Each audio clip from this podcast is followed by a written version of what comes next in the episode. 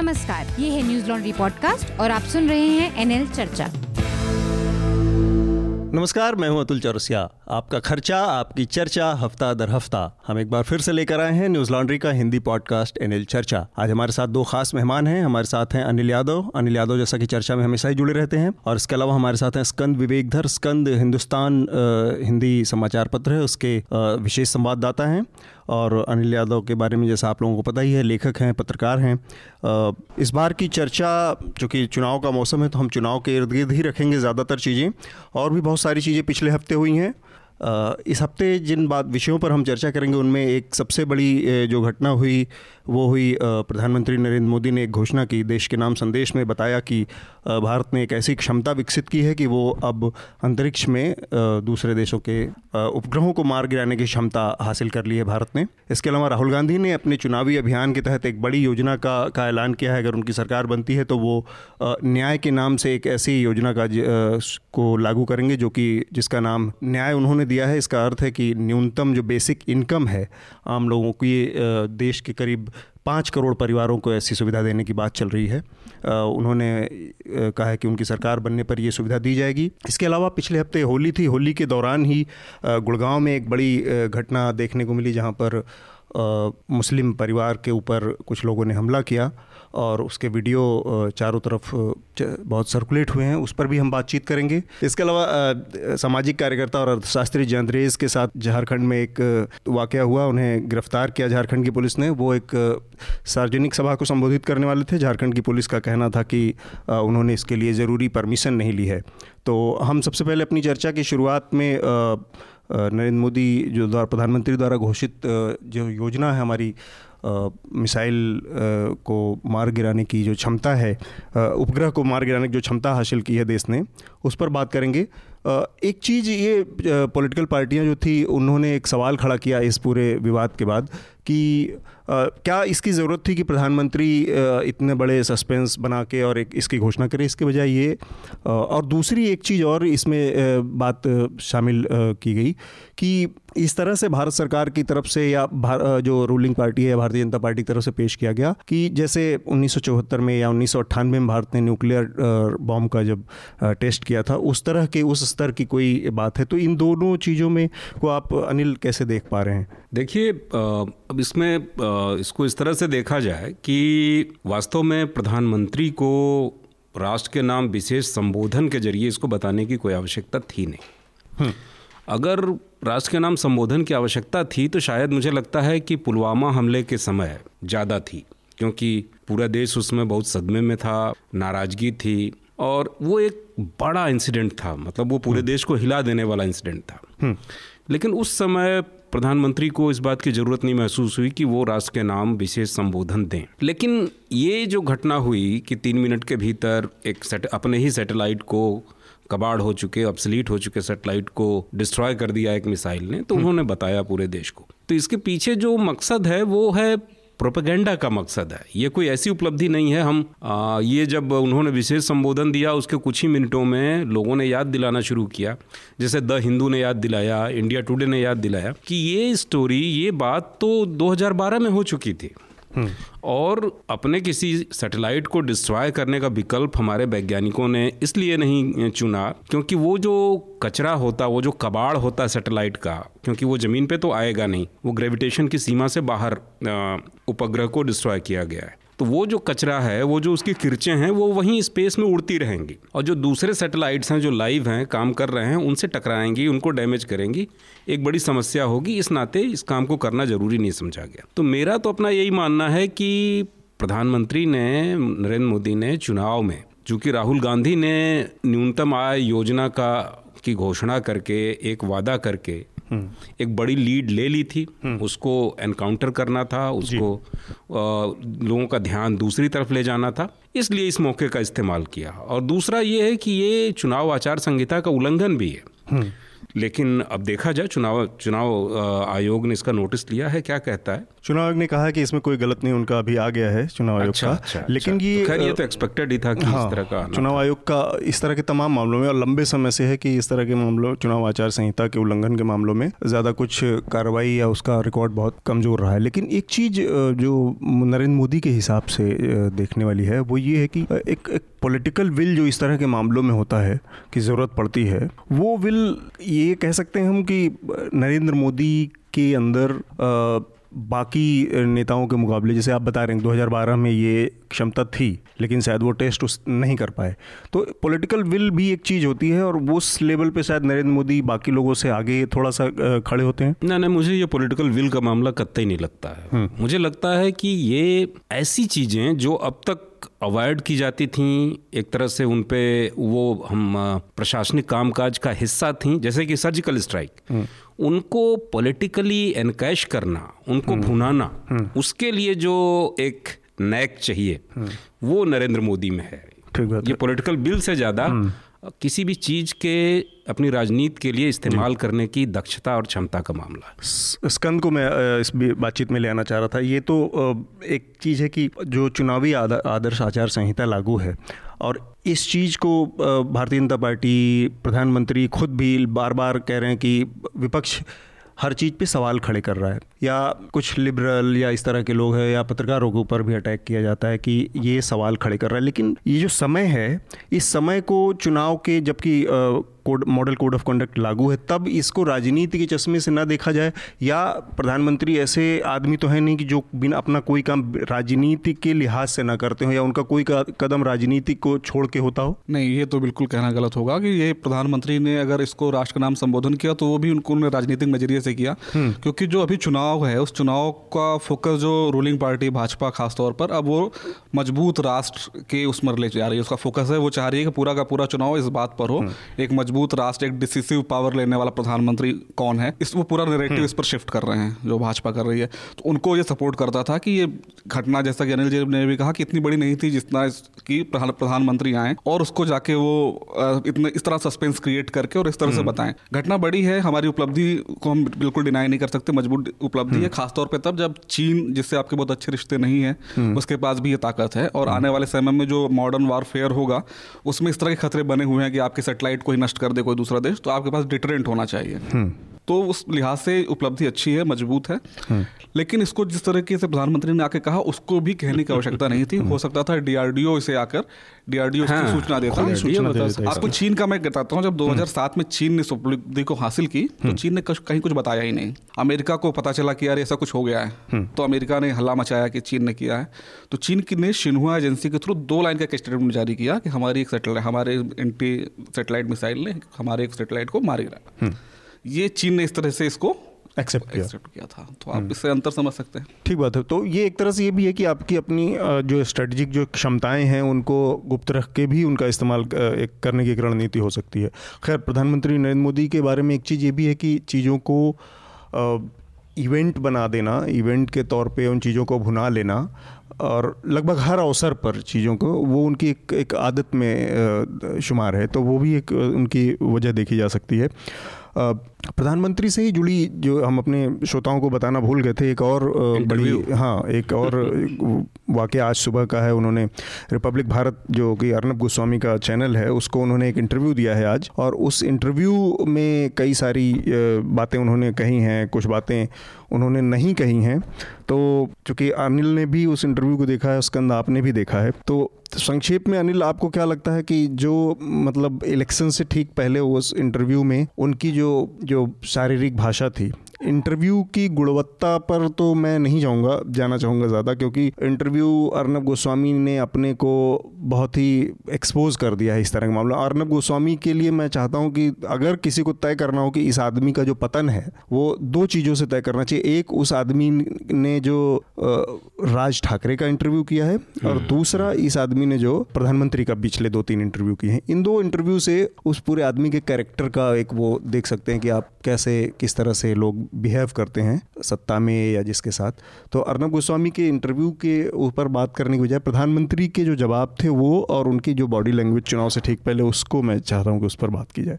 देखिए, एक तो इस इंटरव्यू में बार बार जिस चीज़ को अर्णव गोस्वामी जो इंटरव्यूअर हैं, जो खुद काफ़ी नर्वस थे, मतलब ऐसा लग रहा था कि जैसे उनसे ये ज़बरदस्ती इंटरव्यू करवाया जा रहा है। उन्होंने एक बार कहा कि आप इमरान खान का फ़ोन नहीं उठाते, पाकिस्तान के प्रधानमंत्री का। फिर उन्होंने कहा कि इमरान खान आपका फ़ोन नहीं उठाते। फिर उन्होंने कहा कि ये एसैट मिसाइल नहीं लॉन्च की गई है, एसैट सेटेलाइट लॉन्च किया गया है। तो काफ़ी उस तरह का इंटरव्यू था, लेकिन वो बार बार कह रहे थे कि प्रधानमंत्री बहुत आत्मविश्वास से भरे हुए दिखाई दे रहे हैं। लेकिन मुझे ये आत्मविश्वास स्पॉन्सर्ड किस्म का, अपने ऊपर ओढ़ा हुआ अति आत्मविश्वास लग रहा था, क्योंकि आत्मविश्वास एक लॉजिकल होता है। और प्रधानमंत्री ने जो इंटरव्यू में बातें कहीं वो यही दिखाता है, उनमें लॉजिक नहीं था। जैसे वो कह रहे थे कि विपक्ष ए सेट का मतलब नहीं जानता, विपक्ष नादान है, विपक्ष पॉलिटिकल अकेजन नहीं जानता। तो मतलब अपने प्रतिद्वंदी को इतना छोटा करके देखना, अंडरएस्टिमेट करके, तो ये बिल्कुल प्रायोजित था जो।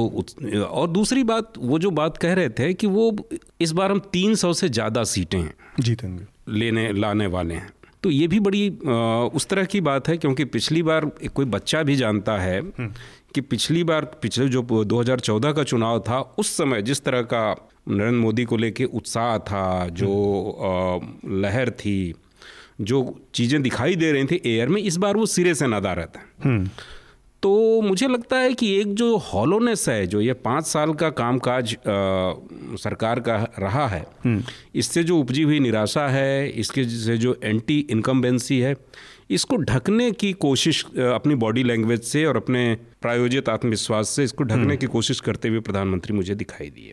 ठीक बात। आपने भी इंटरव्यू देखा स्कंद, आप कुछ कह भी रहे थे कि वो जो सवाल थे अर्णव गोस्वामी के, उन सवालों में आपको क्या नज़र आया? हाँ, जैसा आपने भी शुरू करने में बोला कि इंटरव्यू की क्वालिटी पर चर्चा नहीं करें, तो माफ़ कीजिएगा, मुझे थोड़ा सा जाना पड़ेगा। आपको कुछ मैंने स्टैटिक्स भी बताया था कि अर्णव गोस्वामी ने जब इंटरव्यू शुरू किया तो उन्होंने तीन बार खुशी जताई कि प्रधानमंत्री ने उन्हें इंटरव्यू का मौका दिया, दो बार आभार जताया और तीन बार थैंक यू कहा किसी भी सवाल पूछने से पहले। ये एक मिनट में इतनी बातें उन्होंने की। तो एक, जब हम पत्रकारिता के छात्र होते हैं या कॉलेज में हमने शुरू की थी, तो ये बताया जाता था जो दरबार में जिले इलाही के सम्मान में कितना झुकना और कितनी बार तो झुकना है। हाँ, हमारे हाँ। टीचर में बताते थे कि जब आप किसी का इंटरव्यू लेने जाते हैं, चाहे वो प्राइम मिनिस्टर का उदाहरण भी दिया जाता है नॉर्मली, कि आप प्रधानमंत्री के जब समकक्ष बैठते हो तो आप उनके बराबर में बैठते हो, ठीक है? जो इंटरव्यू में सब बराबरी मिला जाता है, आप झुक के इंटरव्यू नहीं ले सकते। तो वो उसका अभाव दिखा। मतलब हमें लगता है कि अगर हमें किसी एक बैड इंटरव्यू का एक एग्जांपल चाहिए तो ये एक हो सकता है। जहाँ दूसरा, अनिल जी ने जो तीन सौ वाली प्रधानमंत्री का जो दावा था, उसको मैं थोड़ा सा प्रधानमंत्री को उस पर माफ़ी देना चाहूँगा, क्योंकि सभी नेता जो हैं वो अगर उससे सवाल पूछा जाए कि आप कितनी सीटें जीतेंगे, तो वो पूर्ण बहुमत से दो चार अपने दस परसेंट ज़्यादा बताते हैं, चाहे वो राज्यों का हो। तो इस पर प्रधानमंत्री को माफ़ी दे सकते हैं, क्योंकि सारी एक पॉलिटिकल, हर पॉलिटिकल जवाब ऐसा ही होता है। लेकिन जिस तरह के सवाल दिए जा रहे, जिस तरह के सवाल परोसे जा रहे थे थाली में रख के प्रधानमंत्री को, वो ज़्यादातर सवाल सजेस्टिव थे, और वो ऐसे सवाल थे जिसमें विपक्ष को कटघरे में करा जा रहा था। जैसे जैसे कि आपको राफेल का उदाहरण ले हम, ठीक है? हाँ, वो बड़ा क्लियर और है। हम एसेट का भी ले सकते हैं, हम इसमें बताते हैं कि हमने बहुत बड़ी उपलब्धि हासिल कर ली और ये बहुत ही, हम एक अच्छे टॉप फोर देशों में आ गए। लेकिन विपक्ष कह रहा है कि ये चुनाव के दौरान राजनीति के तौर एज ए राजनीतिक लाभ लेने के लिए किया गया, किया गया। तो इस तरह से कि प्रधानमंत्री को अक्सर मौका मिलता है कि प्रधानमंत्री ने विपक्ष पर जमकर निशाना साधा। तो जबकि ये सवाल हो सकता है कि एज ए पत्रकार अर्णव गोस्वामी को पूछना चाहिए था कि आपने क्या इस समय पे किया, तो क्या ये आचार संहिता का उल्लंघन है, क्या आपको इसका अनाउंस करना चाहिए था? तो खुद सवाल ना पूछकर विपक्ष को घेर घेरना, ये एक, आपके पास अगर मौका है प्रधानमंत्री से सवाल पूछने का, तो मेरे ख्याल से ऐसे सवाल ऐसे सवालों से बचना चाहिए बचना चाहिए मैं बीच में हस्तक्षेप हाँ। करूंगा। मुझे लगता है कि ये इंटरव्यू अर्णव को करना ही नहीं चाहिए था, क्योंकि अर्णव ने बीच में कहा कि उनकी हिंदी खराब है, उनको हिंदी नहीं आती, और नरेंद्र मोदी ने पूरा इंटरव्यू हिंदी में दिया। और ये इंटरव्यू भी ये हिंदी चैनल के लिए था, रिपब्लिक भारत के लिए था। तो क्या रिपब्लिक भारत में कोई और दूसरा पत्रकार या एडिटर नहीं है जो हिंदी में बात कर सके प्रधानमंत्री से? आपकी इस बात से जोड़ते हुए एक छोटी सी बात मैं कहना चाहूँगा कि अर्णव गोस्वामी असल में झूठ बोल रहे थे। झूठ इस लिहाज से बोल रहे थे कि उनको हिंदी नहीं आती। वो रिपब्लिक भारत पर हिंदी का एक शो करते हैं रोज। अगर आप प्रधानमंत्री को बताना चाह रहे थे कि उनको हिंदी नहीं आती। दूसरी बात यह कि इससे पिछला जो इंटरव्यू था प्रधानमंत्री का उनका वो हिंदी में ही किया हुआ उन्होंने। तो पहले में अगर आपको ये लॉजिक नहीं है या पहले में आपको इस बात का खेद नहीं, तो दूसरे इंटरव्यू में या बाद वाले इंटरव्यू में ये खेद जताने का कोई औचित्य नहीं है। भूल गए होंगे हिंदी, इधर बीच बीच के दिनों में भूल गए होंगे। तो ये मतलब उनकी अपनी हो सकता है खाली बातचीत को एक स्टार्ट करने का उनका एक तरीका रहा हो, लेकिन इंटरव्यू के जब की क्वालिटी का जो स्कंद ने जिक्र किया, बस उसमें इतना ही आखिरी में जाते जाते जो मैंने देखा उसका बताना अपने श्रोताओं को बहुत दिलचस्प होगा कि बात चली थी सुधीर चौधरी के इंटरव्यू से और फिर प्रसून जोशी के इंटरव्यू में बात आई आप में जो फ़कीरी दिखती है, वो अंत में आके अर्णव गोस्वामी पर टिकी। इस इंटरव्यू में उन्होंने कहा आप खाते क्या हैं, आप दिन भर में चार चार पाँच पाँच जो रैली कर जाते हैं क्या खाकर करते हैं। एक प्रधानमंत्री से ये सवाल करने के बाद इस पूरे इंटरव्यू को देखने का औचित्य ऐसे ही समाप्त हो जाना चाहिए। स्कंद देखिए, आपने प्रसून जोशी का नाम लिया, उनको तो माफी है, कोई पत्रकार, पत्रकार नहीं है, ठीक है, सेलिब्रिटी है। करण जौहर भी इंटरव्यू ले सकते हैं, वो वो फ्री है कि वो कुछ भी पूछ सकते हैं। लेकिन चुनाव के समय में एक पत्रकार को जो सवाल पूछने चाहिए वो बहुत अलग होने चाहिए। प्रधानमंत्री पाँच साल सरकार चला चुके हैं और रिव्यू का वक्त है जी, और उन्होंने कोई प्रेस कॉन्फ्रेंस करी नहीं, तो बहुत ज़्यादा लोगों को मौका भी नहीं मिला उनसे सवाल पूछने का। अगर आपको मौका मिला है तो आपको सही सवाल पूछने चाहिए, या वो सवाल जो जिसको जिनके जवाब जनता को जानने की ज़रूरत है, न कि इसको एक प्रोपेगेंडा के तौर पर सरकार की मदद के लिए इस्तेमाल करना चाहिए था। मॉडल कोड ऑफ कंडक्ट को लेकर भी थोड़ा सा मतलब ये होना चाहिए। हमारे यहाँ हमने देखा है कि लगातार मॉडल कोड ऑफ कंडक्ट को लंघन की बातें आती हैं कि किसी ने पैसा बंटवा दिया, किसी ने फ़ोटो छपवा दिया कहीं, किसी ने अपना जो फिक्स उसका अमाउंट है उस पर। लेकिन इतना ख़राब रिकॉर्ड है एक कि शिकायतें होती हैं, इलेक्शन कमीशन संज्ञान लेता है, दो दिन बाद क्लीन चिट हो जाती है। एक फिक्स पैटर्न है।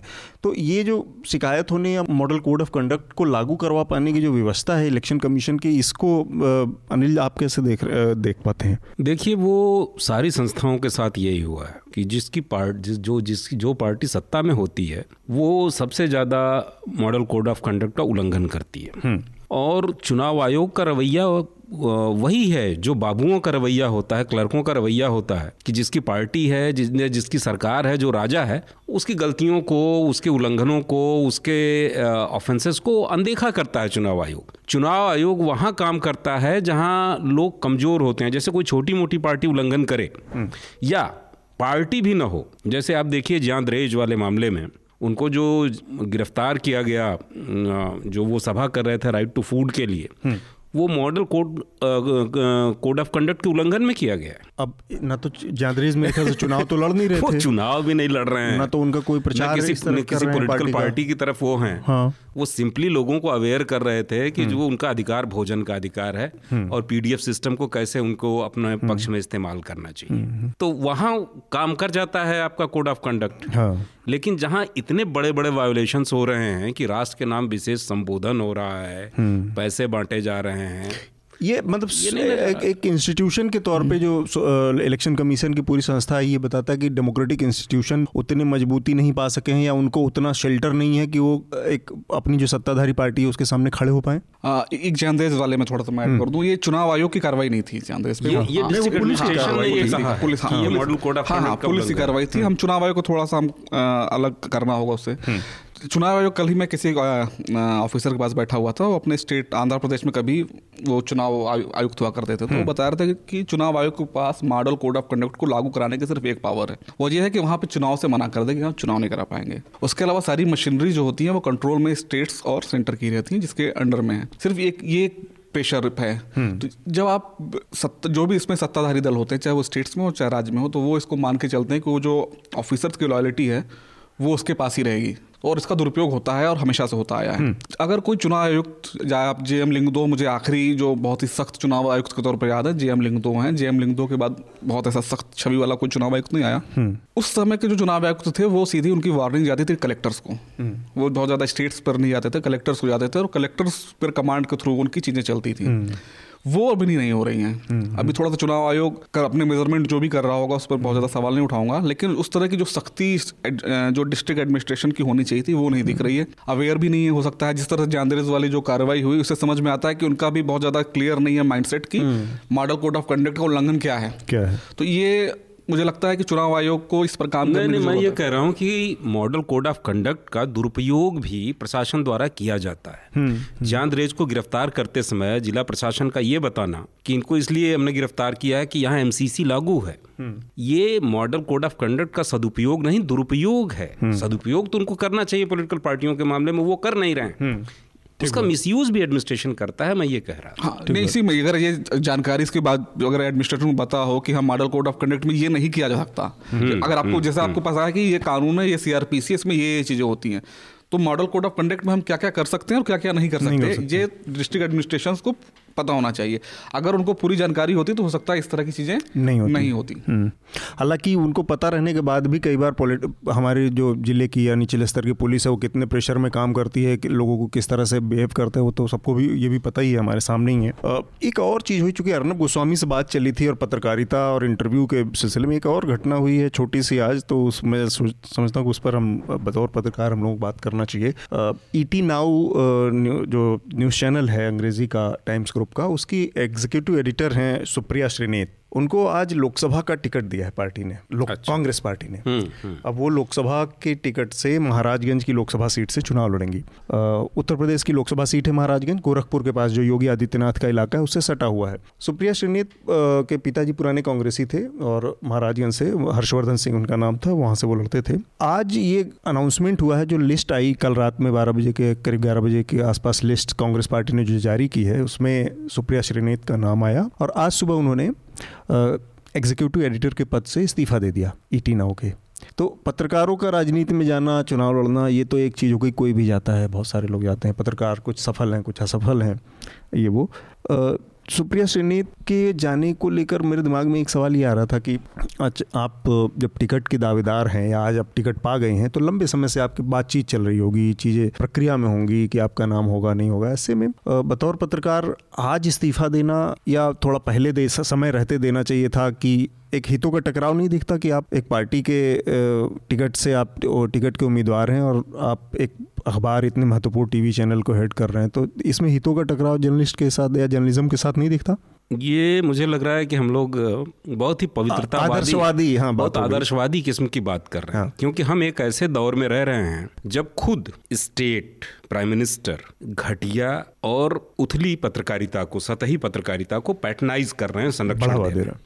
यही कारण है कि वो ब्रॉडली समूचे प्रेस को फेस करने के बजाय चुनिंदा चैनलों को, पत्रकारों को, जिनकी निष्ठा पहले से निष्ठा क्या जिनके बारे में मालूम है कि वो सरकार के एहसानों से इस कदर दबे हुए हैं और उसकी पक्षधरता में, सरकार के का गुणगान करने में उन्होंने रिकॉर्ड तोड़ दिए हैं, उन्हीं को वो इंटरव्यू देते हैं और ये करते हैं। तो ऐसे में जो संस्थानों के भीतर जो पत्रकारिता नैतिकता है उसका हाल बहुत ख़राब है। ऐसे में मुझे नहीं लगता कि हम इस लायक इस स्थिति में हैं कि सुप्रिया श्रीनेत जैसे लोगों से उम्मीद करें कि वो पहले रिजाइन करें और बताएं। और अभी तो स्थिति ये है कि लोग संस्थानों में काम करते हुए चुनाव लड़ने के अलावा, जैसा पब्लिक पब्लिक आई में आने वाला काम के अलावा बाकी सारे काम करते रहते हैं, आ, कर भी रहे हैं।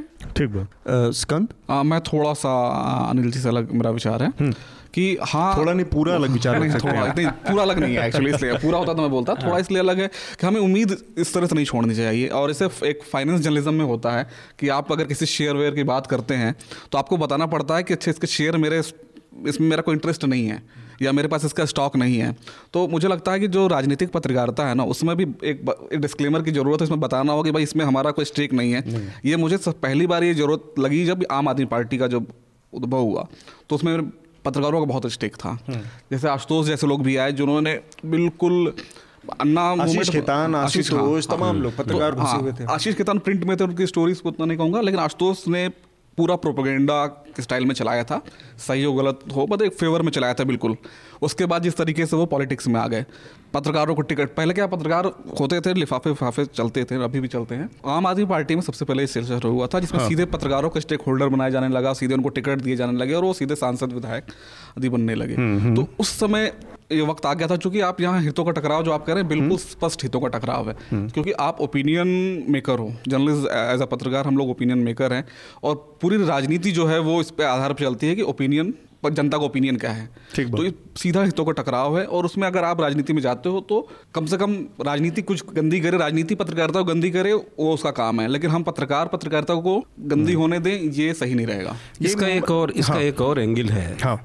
कि ठीक है पत्रकारों को चाहिए कि वो पत्रकारिता के जो एस्टेब्लिश नॉर्म्स हैं उनको फ्लाउट ना करें और इसको और गंदा ना करें, लेकिन जब खुद मीडिया हाउस का मालिक जो मीडिया हाउस की पॉलिसीज़ बनाता है, और आज की तारीख में आप देखेंगे कि वो राज्यसभा में जाने के लिए बहुत सारे मीडिया मालिकों में होड़ लगी रहती है, अभी भी लगी हुई, जब वो जाते हैं तब ये सवाल क्यों नहीं उठाया जाता है? और क्या जब वो किसी नहीं, पर... नहीं, नहीं, नहीं, उनके जाने पर तो कोई प्रश्न ही नहीं, कोई भी जा सकता है। मैंने राजनीति का मैंने ये कहा कि जो ये पीरियड है नहीं, नहीं, ऐसे वो... में आपने जो खबरें चलाई उन खबरों की विश्वसनीयता क्या है? ये यही मैं कह रहा हूँ कि जब किसी समाचार पत्र का, मीडिया हाउस का, चैनल का मालिक एक पॉलिटिकल पार्टी से राज्यसभा में जाता है, लोकसभा में जाता है, तो वो अपने मीडिया हाउस का इस्तेमाल जिस पार्टी में होता है उसके प्रोपेगेंडा के लिए करता है, बहुत साइलेंट तरीके करता से करता है, और वो कभी ये नहीं घोषित करता है कि ये देखिए इस पार्टी के फेवर में, हाँ मैं इस पार्टी के फेवर में हम कर रहे हैं।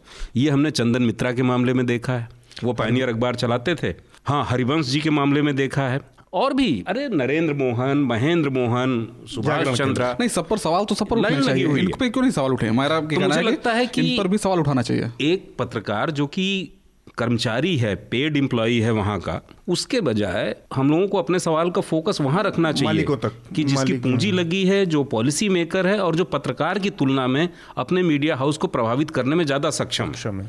तो मुझे लगता है कि यहाँ ज़्यादा उंगली रखी जानी चाहिए, ज्यादा नहीं, उंगलियां तो दोनों पे रखनी चाहिए। आप मालिक पे रख कर रखकर पत्रकार को हम नहीं बख्श सकते कि ये तो सैलरीड है, इसको ये तो करने दो राजनीति, हाँ। ये कुछ भी कर ले, लेकिन मालिकों पर सवाल नहीं। अगर सवाल उठाना है तो आपको दोनों पर उठाना पड़ेगा। संपादक, किसी अखबार की पॉलिसी को संपादक भी पूरी तरह से प्रभावित करते हैं, करते ही आप है, संपादक को नहीं बख्श सकते कि ये मालिक का गुलाम है और ये दखल नहीं दे पा रहा होगा।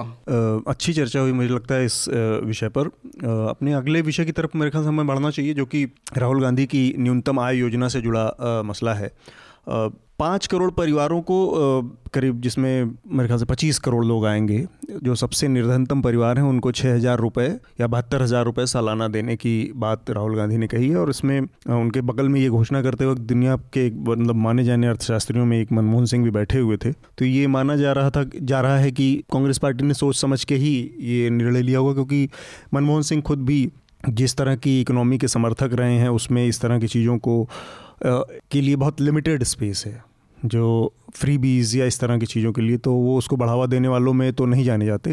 हालांकि यूपीए वन के टाइम पे की जो सरकार है उसमें इस तरह की तमाम चीज़ें शुरू हुई, जिसमें मनरेगा हुआ या राइट टू फूड या इस तरह की तमाम चीज़ों में सोशल सिक्योरिटी वाली जो स्कीम्स थी, और बहुत सारी स्कीम्स आई, लेकिन उसके पीछे एक बड़ी वजह, क्योंकि उसके पीछे कम्युनिस्ट पार्टियों का बैकअप बहुत स्ट्रांग था, तो शायद ये एक वजह रही। अब ये आज की तारीख में जो जिस तरह का, का पूरा जो कैपिटलिज्म का जो स्ट्रक्चर है या जिस जिस उस पर दुनिया चल रही है अमूमन ज़्यादातर, उसमें जो असमानता की वो है बढ़ गई है बहुत ज़्यादा। तो ये माना जा रहा है कि इक्कीसवीं जो सदी है, जो टाइम चल रहा है, इसमें दुनिया भर की अर्थव्यवस्थाओं के लिए इस तरह की फ्रीबीज, इसका एक कंपनसेशन का सबसे आसान जरिया है और पूरी दुनिया में चल रहा है किसी न किसी रूप में। ये एक इसका इनबिल्ड वो एक बाय डिफ़ॉल्ट एक नतीजा है ऐसा, मतलब इस इस इस बात को माना जा सकता है, क्योंकि अब असमानता तो दिख गया है कि जो कैपिटलिस्ट पूरी अर्थव्यवस्था में कुछ लोगों के पास अथाह संपत्ति है, कुछ लोग निरंतर गरीब होते जा रहे हैं। नहीं, ये तो स्पष्ट तौर पे दिखाई दे रहा है कि हमारे देश में जब न्यू इकोनॉमिक पॉलिसी लागू हुई, ग्लोबलाइजेशन के कानून लागू हुए, उसके बाद से डिस्पैरिटी बहुत ज़्यादा बढ़ी है। ये तो साफ दिखाई दे रहा है, जो गाँव से शहरों की तरफ पलायन है, जी। आ, कुछ लोगों के पास बहुत ज़्यादा संपत्ति का एक्युमुलेट होना, लोगों का कंगाल होना, ये तो हुआ है। लेकिन ये जो कांग्रेस जिस स्कीम की बात कर रही है, न्याय स्कीम की बात कर रही है, ये इसके पीछे कोई सदाशयता नहीं है, इसके पीछे कोई गरीबी दूर करने की मंशा नहीं है। ये कांग्रेस ही है जिसने, कांग्रेस का ही फाइनेंस मिनिस्टर शायद चिदम्बरम का ही ये बड़ा मशहूर अमेरिकन अमेरिका से सीखा हुआ जुमला था, नो मोर फ्री लंचेस। तो हमारा देश तो आज़ादी के बाद से ही सोशल वेलफेयर स्टेट है, हाँ। और ये निहित है हमारे कॉन्स्टिट्यूशन में, हमारे कानूनों में, कि सबको शिक्षा का अधिकार है, भोजन का अधिकार है, जीवन का अधिकार है, आवास का अधिकार है, मूल अधिकारों में ये शामिल है। उसके बाद भी हमें इस तरह की हाँ, पॉलिसी बनानी पड़ती ये है पचास साठ साल बाद। हाँ हाँ वही मैं कह रहा हूँ कि पहले तो आपने डिस्पैरिटी लाने वाली, कुछ लोगों को बहुत अमीर बनाने वाली, कुछ लोगों को, बहुत सारी जनता को दरिद्र बनाने वाली पॉलिसी से एक ऐसी स्थिति क्रिएट की। उसके बाद फिर जब आप घिर जाते हैं, आपके सामने सांप्रदायिक उन्माद को रोकने का कोई तरीका नहीं दिखाई देता है, तो अचानक आप फिर एक इस तरह की योजना लेके आते हैं कि हम जो अन्याय हुआ है गरीबों के साथ, जो सामाजिक अन्याय है, आर्थिक अन्याय है, उसको दूर करेंगे। तो मुझे लगता है कि कुछ ऐसा होना चाहिए कि ये राजनीतिक दलों पे लगातार इस बात का दबाव हो और वो ये न भूलें कि ये सोशल वेलफेयर स्टेट है और इस तरह की स्कीम्स की बहुत ज़रूरत है भारत जैसे देश में। और ये बात भी बिल्कुल ठीक है कि अगर आप उद्योगपतियों को, एंटरप्रेन्योर्स को अरबों अरब रुपए पब्लिक मनी, खाने की, अपने से औद्योगिक इकाइयों को बीमार दिखा करके हड़प जाने की और उनको लूट करके विदेश चले जाने की छूट देते हैं। तो सबसे ताज़ा वाकया है जेट एयरवेज को जिस हाँ, तरह से हाँ, अब हाँ, सरकारी बैंकों से बेल आउट करने का निर्णय सरकार ने दिया है, उसके कॉन्टेक्स्ट में मैं हाँ तो वही मैं कह रहा हूँ कि अगर एक आदमी के लिए आप इतनी छूट दे सकते हैं तो ये करोड़ों लोग जिनका जीवन संकट में है, जिनके लिए रोजी रोटी चलाना मुश्किल हो गया है, क्यों नहीं उनकी मदद की जानी चाहिए।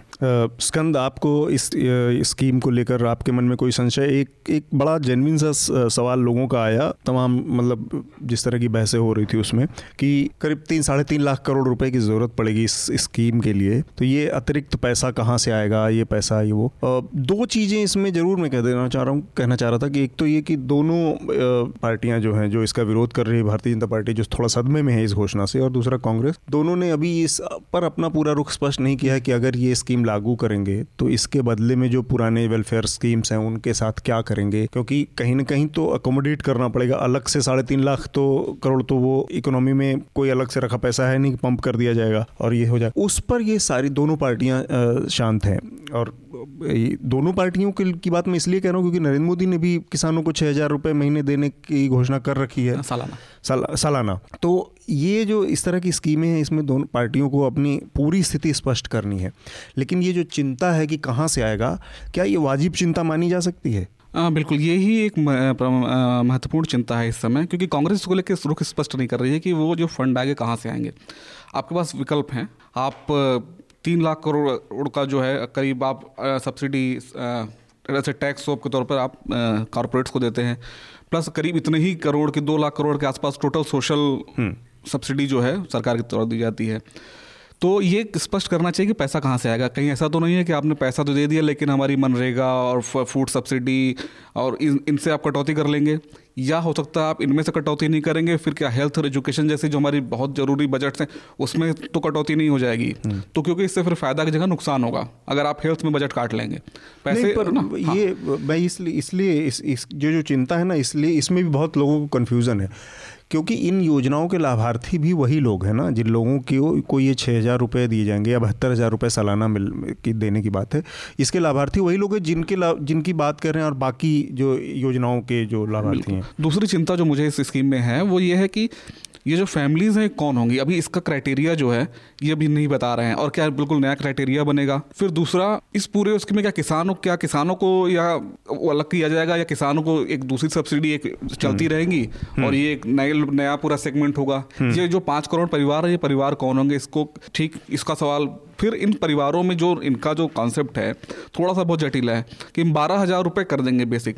इस सेगमेंट में जो लोग हैं उनके पास कोई ऑर्गेनाइज्ड काम नहीं है, अगर होता तो उनको इसकी ज़रूरत नहीं थी। तो आप कैसे तय करेंगे कि कोई परिवार दो हज़ार कमा रहा है या तीन हज़ार कमा रहा है कि पाँच हज़ार कमा रहा है कि छः हज़ार कमा रहा है कि दस हज़ार कमा रहा है, आप डिफरेंस निकालने के लिए इसका कोई तरीका नहीं है आपके पास अभी। लेकिन ये बहुत इतनी मुश्किल काम नहीं कि ये ना कर सके सरकार, बहुत मुश्किल काम है ये। इसमें ये सबसे अधिक मुश्किल जो आयुष्मान भारत में आज के समय में आ रही है यही मुश्किल इसमें आएगी, क्योंकि ये इसका कोई डेटा नहीं है, इसका कोई नहीं डाटा इसलिए नहीं है क्योंकि जो पिछला सेंसस है वो इस आधार पे करवाया गया है, उसके डाटा रिलीज नहीं है कि है ना गवर्नमेंट ने। सोशल वही आयुष्मान भारत जो भी शुरू हुआ था गरीबों के लिए, उसको आपने देखा होगा कि ग्यारह दस दशमलव सात चार करोड़ परिवार को होना था, एक साल करीब होने को छः महीने हो चुके हैं, छः महीने में अभी भी सिर्फ ढाई करोड़ लोगों तक, परिवार नहीं लोगों तक पहुंचा है, यानी पचपन करोड़ लोगों तक होने चाहिए थे, वो लोग आ ही नहीं पा रहे हैं सामने कि वो कौन लोग हैं। तो सेंसस में जब कोई आते हैं तो बहुत क्लियर डाटा नहीं होता उसका। ये लोगों को कैसे सर्टेन किया जाए है कि कौन किस इनकम ग्रुप का है, मुझे लगता है इससे कहीं बड़ी समस्या भ्रष्टाचार है। जैसे आप देखेंगे सिस्टम में, जो मैं उत्तर प्रदेश और बिहार के उदाहरण से कह रहा हूँ, कि गरीबी रेखा के नीचे जो लोग हैं, जिनके कार्ड बने हैं बीपीएल कार्ड, वो ज़्यादातर खाते पीते किसानों ने बनवा लिए हैं। मतलब ट्रैक्टर वाला, राइफल वाला, पाँच बीघे खेत वाला, वो बीपीएल कार्ड लिए हुए है, और जो अनाज खरीद रहा है वहाँ से वो उसको बेच दे रहा है बाजार में, और उसके बिना पे वो दूसरे फायदे भी ले रहा है। तो ये जो है कि उनको बीपीएल में किसने डाला, बिलो पावर्टी लाइन वाले एक सेगमेंट में उनको कैसे डाला गया, वो डाल डलवाए गए हैं जो, ताकि वो उन योजनाओं का फ़ायदा ले सके। तो मुझे लगता है कि ज़्यादा अवेयरनेस इस बात की ज़रूरी है कि वो लोग जिनकी इनकम पहले से ही बारह हज़ार से ज़्यादा है, खाते पीते लोग हैं, कहीं वो लोग ये पॉकेट मनी ना लेने लगे लगे इस, हाँ। इस योजना से ये, ये एक बड़ा खतरा मुझे लगता है। Uh, लेकिन दुनिया के कई हिस्सों में, जो क्योंकि वेलफेयर स्टेट के नाते अब ये एक एक कंपल्सन बन गई है ज़्यादातर सरकारों की, कि हम इस तरह के गरीब तबके के या जो बहुत मार्जिनलाइज सेक्शन है उनको दें। यूरोप में कई इस तरह के प्रयोग चल रहे हैं इस समय, uh, कनाडा में इस तरह का कई प्रयोग चला, चीन में इस तरह का, मकाओ में इसका इस तरह का प्रयोग चल रहा है लोगों को डायरेक्ट बेनिफिट देने का। तो ये ऐसा नहीं है कि मतलब अभी अचानक से जिस तरह से आया और जिस तरह से लोगों का रिएक्शन आया इस पूरे उस पर, तो ऐसा लगा कि जैसे कोई ऐसी बात आ गई हो कि एकदम जिसकी कोई व्यवहारिकता नहीं है, और जो राहुल गांधी जे वो तो पप्पू टाइप है, उसको क्या पता कि ये कैसे होगा, ऐसा नहीं है। मतलब वो पूरी योजना इस एक, एक जो मैं इस हफ्ते का रिकमेंडेशन भी मेरा था वो भी इसी से जुड़ा हुआ था, कि किस तरह से पूरी दुनिया इस समय इस चीज़ से जूझ रही है, क्योंकि जो डिस्पैरिटी है, जो जो असमानता की दर है वो इतनी ज़्यादा है दुनिया में कि सरकारों के पास अपनी, ये केवल इसलिए नहीं कि जनता को के, के भूख को या उसको पेट भरने की लग की बात है, उन सरकारों के बने रहने बचे रहने का सवाल ये है। बिल्कुल बिल्कुल, क्योंकि इस द, इस स्तर पे वो असमानता पहुंच गई है, और उसको बचाने, अगर या तो आप अपनी ये इस कैपिटलिस्ट सिस्टम को बचा लीजिए जिसने इतनी डिस्पैरिटी पैदा की है, तो वो उनको बचाने के प्रयोग के तौर पे इन चीज़ों को देख रही है। तो और एक और बहुत छोटा सा एक, एक लोगों की चिंता आई कि आमतौर पर यूरोप में जहाँ पे इस तरह का प्रयोग हो रहा है या कनाडा में, वो बहुत छोटी आबादी पर या इस तरह के देश हैं जिनकी स्थिति हमारे जैसी है, और पॉपुलेशन का, और हमारे यहाँ पॉपुलेशन एक बड़ी आबादी इसमें है। ये किसी तरह की ये इतनी बड़ी चिंता है जिसे इतनी बड़ी भारत सरकार इतनी बड़ी मशीनरी के जरिए इन चीज़ों को हैंडल नहीं किया जा सकता। नहीं नहीं, देखिए, अगर हमारे यहाँ आबादी ज़्यादा है तो हमारे यहाँ संसाधन भी तो ज़्यादा हैं। लेकिन मुझे ऐसा लगता है कि ये एक तरह से पूंजी का जो संकट है, पूंजीवाद को बचाने की ही कोशिश है। अगर जेन्युइन कायदे से तो ये होना चाहिए था कि इतना पैसा खर्च करके लोगों को कुछ ऐसा किया जाता कि उनको रोजगार का मौका मिलता जी। वो ये इनकम स्थायी होती। भाई इसमें तो खतरा ये है कि मान लीजिए कांग्रेस ने ईमानदारी से इसको लागू किया और कल कांग्रेस की सरकार नहीं रहती है, दो साल बाद कोई और सरकार आएगी इसको खत्म कर देगी, ठीक है। लेकिन अगर लोगों को रोजगार दिया जाता तो वो एक स्थायी चीज होती। तो मुझे लगता है कि ये जो है इस नज़रिए से भी सोचा जाना चाहिए इस प्रश्न पे। बिल्कुल, ये गंभीर सवाल है।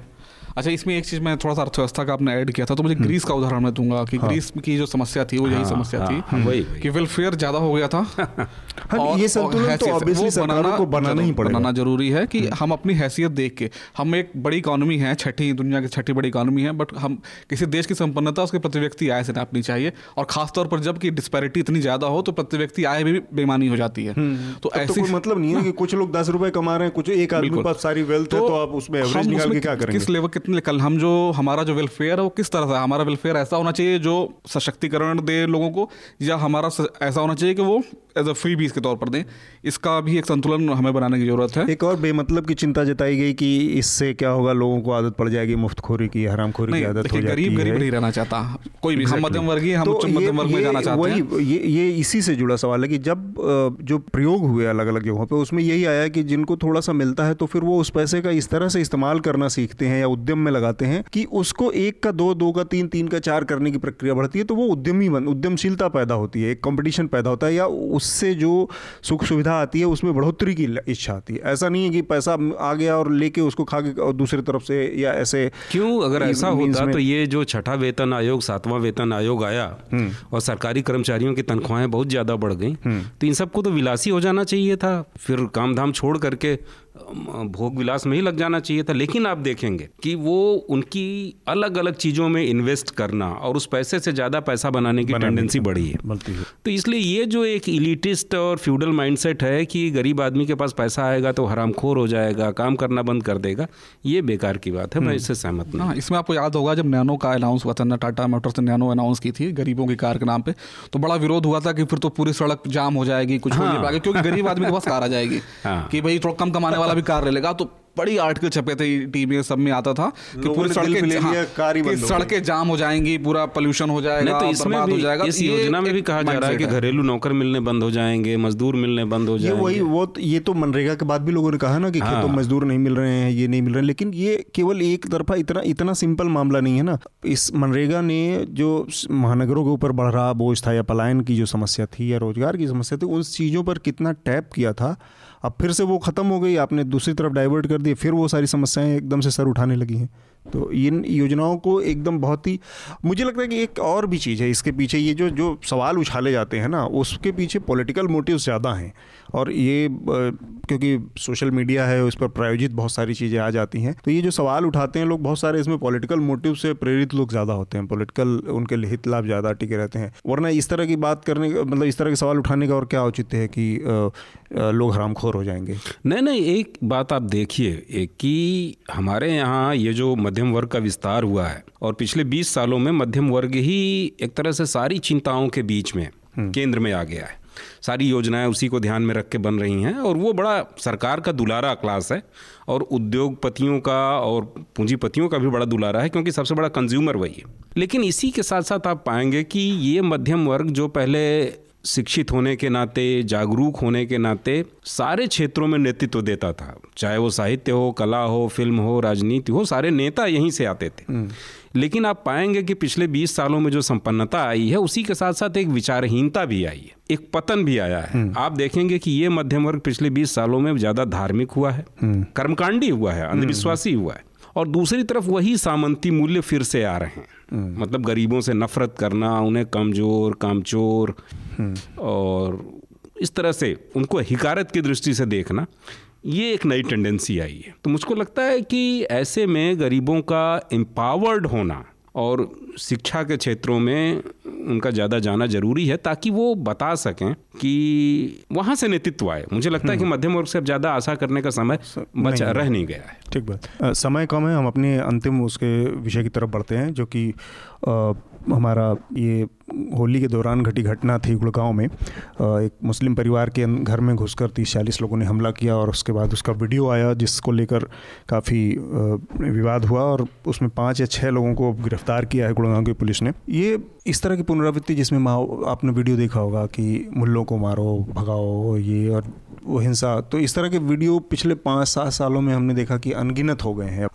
कभी दादरी में हो रहा है, कभी यहाँ पे, ये पूरा जो एक बेल्ट है यहाँ से लगती हुई राजस्थान और हरियाणा का जो हिस्सा है, जिसमें जुनैद की की हत्या हुई और काऊ लिंचिंग की तमाम वारदातें हुई, उसमें उसी के आसपास का ये भी मामला है। तो केवल इसको अब ये कह देना कि एक आध घटना है, या ये एक फ्रिंज के द्वारा की घटना है, या फिर ये पूरी सोसाइटी के अंदर एक अब बैठ गई बात है कि अगर खेल में भी, जैसा कि इस मामले में था कि क्रिकेट खेलने को लेकर विवाद हुआ, उसमें भी अब जब लड़ाई का अगला सिरा होगा, उसमें हम उसके धर्म को देख के तय कर रहे हैं। तो ये तो हो ही रहा है। बस ये है कि ये तो आ, पिछले पाँच सालों के दौरान मुसलमानों की आ, उनको मारना, उनकी हत्या करना, और उसके बाद धार्मिक ध्रुवीकरण करना, ये तो उसी उसी तरह की घटनाओं की एक और घटना है। लेकिन एक खास ट्रेंड मैं देख रहा हूँ कि अब ये जो संघ परिवार है, इसने मुसलमानों को लेकर के और सांप्रदायिक ध्रुवीकरण की नीतियों के तरीकों को लेकर के अपनी रणनीति बदली है, अपनी स्ट्रेटजी बदली है। अब क्या है कि पहले क्या होता था कि दो लोगों की साइकिल टकराती थी, या मंदिर में गोश्त फेंका जाता था, मस्जिद में गोश्त फेंका जाता था, और दंगे की शुरुआत होती थी। अब ये नहीं है तरीका। अब तरीका ये है कि किसी एक आदमी को, दो लोगों को या एक परिवार को टारगेट करो, और उसको मारा जाए, पीटा जाए, हत्या भी कर दी जाए, और उसके बाद भागा ना जाए, उसका वीडियो तैयार किया जाए, उसका श्रेय लिया जाए और इस आतंक को फैलने दिया जाए, व्यापक लोगों की भागीदारी न हो, इसका प्रबंध किया जाए। तो ये उसी तरह की घटना है कि एक परिवार को घुस करके आप लाठी डंडे रॉड से मारते हैं, पूरे इलाके में आतंक फैलता है। इससे पहले वहीं ये भी हुआ है कि वो खुले में नमाज पढ़ने से जो रोका क्या गया, उसके लिए बाकायदा मोटरसाइकिलों से जत्थे बनाए गए थे जो जगह जगह जाते थे और चेक करते थे और मारपीट के लोगों को भगा देते थे। तो ये वही पैटर्न है। उन्होंने एक पूरा एक जारी किया था, बयान भी कि अब सार्वजनिक स्थानों पर नहीं पढ़ने। बाद में उसको हरियाणा पुलिस ने एंडोर्स किया था। हाँ, सरकार, हरियाणा पुलिस सरकार ने उसको एंडोर्स किया था।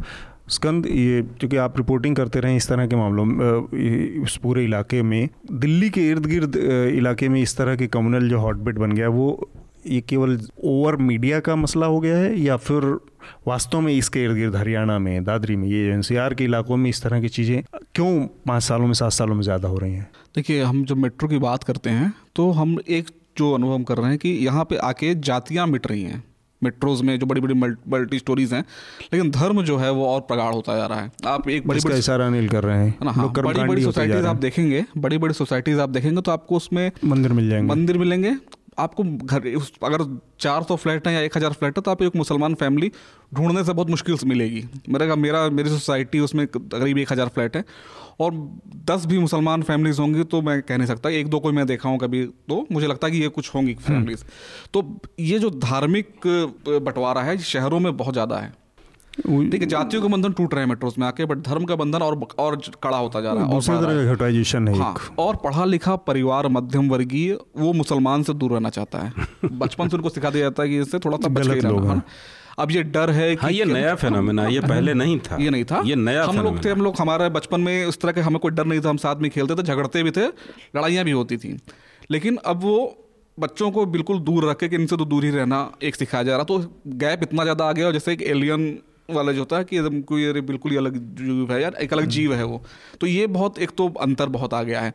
तो अब वो जो अंतर है वो मानसिकता जो है, अब जब आप दबंग भी हो, अगर आप दबंग हो, आप बहुसंख्यक हो, तो वो मानसिकता जो होती है ना, फ्यूडल मानसिकता, उसमें फिर जो है आपके हथे पहले दलित आते थे, आजकल दलित शहर में दलित ऐसा दलित को दुश्मन खोजना है ये मनुष्य की। हाँ, तो वो दुश्मन अब कौन वो आ रहा है, वो ज़्यादातर उसमें मुसलमान आ रहे हैं में। तो वो उसमें शिकार हो रहे हैं। हालांकि ये इसके पीछे जो जो जो हिडन वो है शक्ति है, वो वही है, वो पॉलिटिक्स है, जो संघ की पॉलिटिक्स है, सरकारों का संरक्षण है मुसलमानों को मारने वालों को। अब जब जैसे वो देखिए, वो क्या नाम था, शंभूलाल रैगर, उसने एक आदमी को काट डाला मुसलमान को, और उसके लिए चंदा इकट्ठा हो रहा है, सत्तर लाख रुपए लोग इकट्ठा कर लिए उस आदमी के लिए, हत्यारे के लिए। सपोर्ट सिस्टम, ये सपोर्ट सिस्टम को जो इस तरह के अपराधी किस्म के लोग हैं वो सपोर्ट सिस्टम का इस्तेमाल कर रहे हैं। अब आप ये सोचिए सत्तर लाख इकट्ठा हो रहे हैं, तो जो कर रहा है वो तो ठीक है, लेकिन जिन्होंने सत्तर लाख दिए, जिन लोगों ने, एक दो लोगों ने तो दिए नहीं होंगे, हजारों की संख्या में दिए होंगे, सब लोग दिमाग में कुछ ना कुछ चल ही रहा है, लोगों की नज़र में मतलब वो घटना सही है।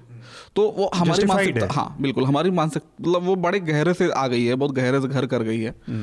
और उस पर जो है बहुत लंबे समय तक मुझे लग रहा है कि इसका जहर बना रहेगा, उसको दूर करना बहुत मुश्किल होगा और बहुत लंबे प्रयास की ज़रूरत है इस मामले में। मैं मतलब मुझे हमेशा लगता है लोग पॉलिटिक्स को लेके बहुत सैनिकल होते हैं, लेकिन मुझे हमेशा लगता है कि पॉलिटिक्स ही इस मामले में राह भी दिखा सकती है। वो एक कायदे का लीडर, एक कायदे का विजनरी, एक लीडरशिप जो होती है वो दो मिनट में, गांधी जी के सामने रहते रहते इतना बड़ा, मतलब इतना बड़ा तो इस पूरे सब कॉन्टिनेंट ने वो नहीं देखा होगा, लेकिन एक आदमी जाके खड़ा हो गया अगर बंगाल में तो चीज़ें रुक गई। वो उस लेवल की नैतिक, मतलब उस लेवल का रिस्पेक्ट, उस लेवल का अपना अंदर खुद का आत्मबल होना, एक लीडरशिप ही इसको रोक सकती है और पॉलिटिक्स ही इसका हल भी है। हमारे पॉलिटिक्स से ही बर्बाद किया है। वो दंगे भड़काने जा रही है, दंगे शांत करने नहीं आती। हमारे नेता जब भी कोई कोई भी नेता जाता है तो नॉर्मली उसकी कोशिश, उससे जाने से दंगे भड़क जाते हैं। बहुत सीधी सी बात है कि हम लोगों ने जो एक धर्मनिरपेक्ष संविधान अडॉप्ट किया है, अगर धर्म से पॉलिटिक्स को दूर रखा जाए, धर्म की राजनीति न की जाए, तो ये समस्या अपने आप खत्म हो जाएगी। क्योंकि जो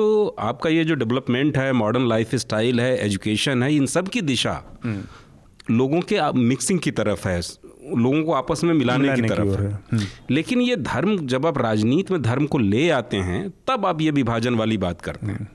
तो निश्चित तौर पे ऐसे नेताओं की, ऐसी पॉलिटिकल पार्टियों की ज़रूरत है जो धर्म को टूल की तरह इस्तेमाल करने के बजाय व्यक्तिगत आस्था, व्यक्तिगत समझाने की कोशिश, अर्चना का विषय बनने दें और उसको राजनीति में न लाएं, तब ये खत्म हो सकता है। समस्या तो ये है ना कि राजनीति में फायदा ध्रुवीकरण से होता है।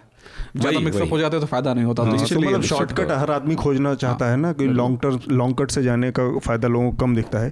आ, मैं एक छोटी सी बात कह के अपनी बात खत्म करूंगा। जो स्कंद ने बात कही कि एक घटवाइजेशन हो रहा है कि बड़ी बड़ी बिल्डिंगों में लोग अपने बच्चों को मुसलमानों के साथ मिलना नहीं चाहते, उन सोसाइटीज़ में मुस्लिम परिवार नहीं मिलेंगे, बड़ी बड़ी एक हज़ार दस हज़ार पाँच हज़ार चार हज़ार लोग एक साथ रह रहे हैं, लेकिन एक मुस्लिम नहीं है, एक सिख नहीं है, एक कोई और क्रिश्चियन नहीं है, एक ही तरह के लोग, एक ही तरह की सोच, सब तरह के लोग हैं। मुझे अचानक से अपने मतलब मेरा बेटा जिस स्कूल में जाता है उस स्कूल को मुझे लगता है कि वो बहुत ही उस मामले में एडवांस स्कूल है। वहाँ पर उसके हर क्लास में मैंने देखा है उन लोगों ने एक बैलेंस बना के रखा है हर क्लास में। अब तक मतलब चार साल हो गए उसको वहाँ जाते हुए, और उसमें हर क्लास में उसके कम से कम पैंतीस की तीस की स्ट्रेंथ तीस की स्ट्रेंथ है रहती है हर क्लास में, कम से कम दस उसमें मुस्लिम बच्चे होते हैं, बच्चियाँ होती हैं, ये वो तो ये मिक्सअप बना के रखते हैं। तो मुझे लगता है कि सोच के लेवल पे लोग इस तरह के काम कर रहे हैं, कम से कम इससे जो मिक्सअप होगा लगातार शुरू से वो शायद ज़्यादा मतलब उसके दिमाग में असर डालता हो डालेगा। मतलब सोसाइटी में भले माँ बाप उस तरह का वो करके इस चीज़ों को अलगाने की कोशिश करते हों, लेकिन स्कूलों में इस सब के जरिए वहाँ पे एक अलग चीज़ कुछ लोग निश्चित तौर पे इस दिशा में सोच रहे हैं, बढ़िया काम कर रहे हैं, लेकिन असली समस्या जो धार्मिक नेतृत्व है वहाँ है। जो मुसलमानों का धार्मिक नेतृत्व है, जो हिंदुओं का धार्मिक नेतृत्व है, वो उसमें बहुत सीरियस प्रॉब्लम है। वो बड़े आराम से राजनीतिक दलों से फायदा लेकर के उनके साथ साठगांठ करके जो इस तरह के विचार हैं अलगाव वाले, सांप्रदायिक उन्माद वाले, उसकी पैरवी करता है। और ये कमीशन खोरी भी कर रहा है मीडिया। हाँ, ये मौलाना भी करते हैं, हिंदू धर्माचार्य भी करते हैं और बाकी लोग भी करते हैं। जिस दिन ये गठबंधन पॉलिटिक्स से धर्माचार्यों का गठबंधन टूट जाएगा, उस दिन ये समस्या खत्म हो जाएगी। ठीक बात। हम इस बात के साथ ही अपनी आज की चर्चा को रोकेंगे, और उससे पहले आ, हम अपनी एक अपील जो आप लोगों से करते हैं, लेकिन आ, पहले हम अपना रिकमेंडेशन का राउंड कर लेते हैं। आ, अनिल, आपका रिकमेंडेशन हमारे श्रोताओं के लिए क्या है इस बार? इस बार मैं अभी एक बेहद महत्वपूर्ण, बेहद दुस्साहसी और एक शानदार महिला का निधन हुआ है, रमनिका गुप्ता। रमनिका गुप्ता तो उनकी एक आत्मकथा है आप हुदरी। तो रमनिका गुप्ता ने उसमें अपने पंजाब में बीते हुए बचपन के बारे में लिखा है, उन संघर्षों के बारे में लिखा है जो उनको साहित्य में, राजनीति में और भी दूसरे पुरुषों के खिलाफ, जो पैट्रियार्की है उसके खिलाफ जो उन्हें संघर्ष करना पड़ा, और किस तरह से उन्होंने बताया है अपने उदाहरण से कि अगर एक अकेली औरत भी साहस करे तो पैट्रियार्की कोई इतनी बड़ी चीज़ नहीं है कि उससे नहीं लड़ा जा सकता है। ठीक है, तो बहुत शानदार आत्मकथा है उनकी आप हुदरी, मैं उसकी सिफारिश करता हूँ कि लोग पढ़ें। स्कंद, आपका रिकमेंडेशन क्या है? आ, हाँ, एक है तो किताब ये पुरानी, जाँ द्रेज की चर्चा हो रही थी, तो जाँ द्रेज की लिखी किताब है ये, सेंस एंड सॉलिडेरिटी, झोला वाला इकोनॉमिक्स फॉर एवरीवन। ये मुझे लगता है कि जो भी सामाजिक मुद्दों पर बात करते हैं, लिखते हैं, पढ़ते हैं, या जिन्हें भी चिंता है या जो समझना चाहते हैं, उसको ये किताब जरूर पढ़नी चाहिए। खासतौर पर भारत का जो ग्रामीण परिवेश है, वहाँ की जो स्थितियाँ हैं, इनइक्वालिटीज़ हैं, हेल्थ इशूज़, तमाम इशूज़ पर इसमें जाँ द्रेज ने बिल्कुल ग्राउंड रिपोर्टिंग जो होती है, इसको कहते हैं, बिल्कुल गाँव में जाके चीज़ों को देख कर इसमें बताया है। और ये मस्ट रीड है, इसलिए मैं मस्ट रीड में कह रहा हूँ कि आपको इसको अगर कोई खरीदना नहीं चाह रहा है, पैसा नहीं खर्च करना चाह रहा है, तो ऑक्सफोर्ड ने इसको ऑनलाइन फ्री में उपलब्ध करा दिया है, तो इसको डाउनलोड करके भी पढ़ा जा सकता है। ठीक बात। मेरा रिकमेंडेशन इस बार न्यूज़ लॉन्ड्री की, की का एक आर्टिकल है आ, जो कि जो राहुल गांधी की ये योजना घोषित हुई है न्याय, उस पर उससे संबंधित है, न्यूनतम आमदनी पर अधिकतम अज्ञानता। इसको ज़रूर पढ़ें तो लोगों को समझ में आएगा कि असल में ये किस तरह से पूरी दुनिया में चल रही है चीज़, और किस तरह से इसकी ज़रूरत आज की तारीख में करीब करीब वेलफेयर स्टेट कहने वाले, लोकतांत्रिक देश कहने वाले हर देश को इस तरह की स्कीम्स की ज़रूरत है। इसके साथ ही हम अपनी आज की चर्चा को रोकने से पहले आप लोगों से फिर से अपील करना चाहेंगे कि न्यूज़ लॉन्ड्री को सब्सक्राइब करें, या फिर किसी भी ऐसे मीडिया संस्थान को सब्सक्राइब करें जिन्हें आप पसंद करते हैं, क्योंकि आपके समर्थन से जो मीडिया खड़ा होगा वो आपकी बात ज़्यादा करेगा, और किसी भी तरह के पॉलिटिक्स, किसी भी तरह के कॉरपोरेशन के दबाव से भी मुक्त रहेगा। आप सभी लोगों का बहुत बहुत शुक्रिया, धन्यवाद। न्यूज़ लॉन्ड्री के सभी पॉडकास्ट टिचर, आईट्यूज और दूसरे पॉडकास्ट प्लेटफॉर्म पे उपलब्ध हैं। खबरों को विज्ञापन के दबाव से आजाद रखें, न्यूज़ लॉन्ड्री को सब्सक्राइब करें।